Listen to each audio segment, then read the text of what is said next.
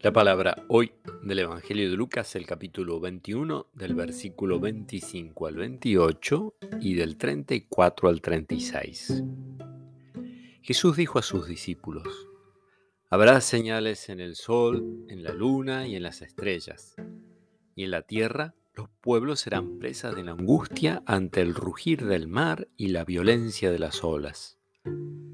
Los hombres desfallecerán de miedo ante la expectativa de lo que sobrevendrá al mundo, porque los astros se conmoverán.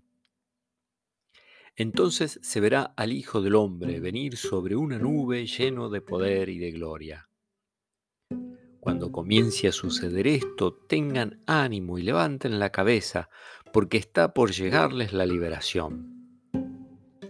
Tengan cuidado de no dejarse aturdir por los excesos, la embriaguez y las preocupaciones de la vida, para que ese día no caiga de improviso sobre ustedes como una trampa, porque sobrevendrá a todos los hombres en toda la tierra. Estén prevenidos y oren incesantemente para quedar a salvo de todo lo que ha de ocurrir. Así podrán comparecer seguros ante el Hijo del Hombre. Palabra del Señor.